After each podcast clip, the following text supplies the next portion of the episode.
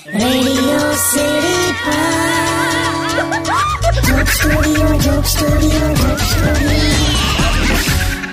हूँ किशोर काका radio city joke studio पर अत्यारे लाइव बोली रह्यो छुं। आ दिवाळी वेकेशन जे हूँ करी आव्यो ने एना विषे अत्यारे वात चाले छे। ए तो ख्याल आई गयो काका, पण हवे तमे गया केवी रीते? एटले हूँ बस में गयेलो ने।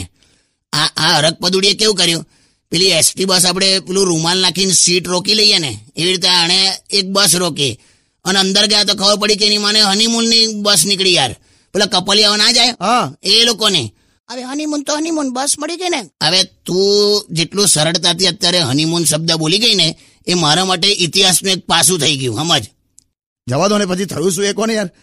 एटले માં શું થાય, બધા કપલિયાઓ મને યાર ટક્કર જોયા કરે। તને કહું મને કેપેસિટી કહેવાય, હા કાકા કેપેસિટી કહેવાય।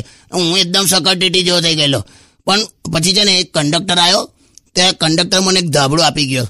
મેં કહું ધાબળાને શું કરું? મેં કહું આ તો સ્લીપર કોચ બસ પણ નહીં। તો કે ના ના કે આ ધાબળાનો ઉપયોગ બીજી રીતે થાય કે। તો હું તો ગૂંચવાયો, પછી અમને બે વચ્ચે એક ચોકલેટ આલી। હા એમાં એવું હોય, એક બાજુથી છોકરી ખાય, એક બાજુથી છોકરો ખાતો હોય, અને પછી આમ એટલે મેં આખી ચોકલેટ તારી કાકીને આલી દીધી, કેમ કે મારો તો માવો ચાલતો હતો મોમાં।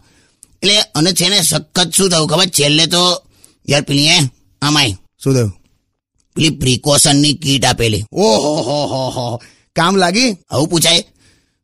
મેં તો શું કર્યું, રસ્તામાં પેલો ધાબા પર બસ ઉભી રહે ને તો ત્યાં આખી કીટ પેલા એક ટ્રક ડ્રાઈવરને આપી આવ્યો। મેં કહ્યું લો તમે વાપરો, તમને કામ લાગશે। અરે રેવા દેવાની ને, કોઈ દિવસ ઉપાધિ થાય તો કામ લાગે। એટલે ઉપાધિ એટલે હું આ ડોબીને ખબર જ નથી, એટલે ફર્સ્ટ એડની કીટ નથી એ અભણ ડોબી। યુ કિશોર યુ આર સાતમી ફેલ। બે તું જાણેલી હવે અત્યારે હોશિયારી મારે છે। અલા તમે શાંત પડો, આ લોકો તો ઝઘડા કરશે ત્યાં સુધી તમે એક મસ્ત એક સોંગ સાંભળો તારી।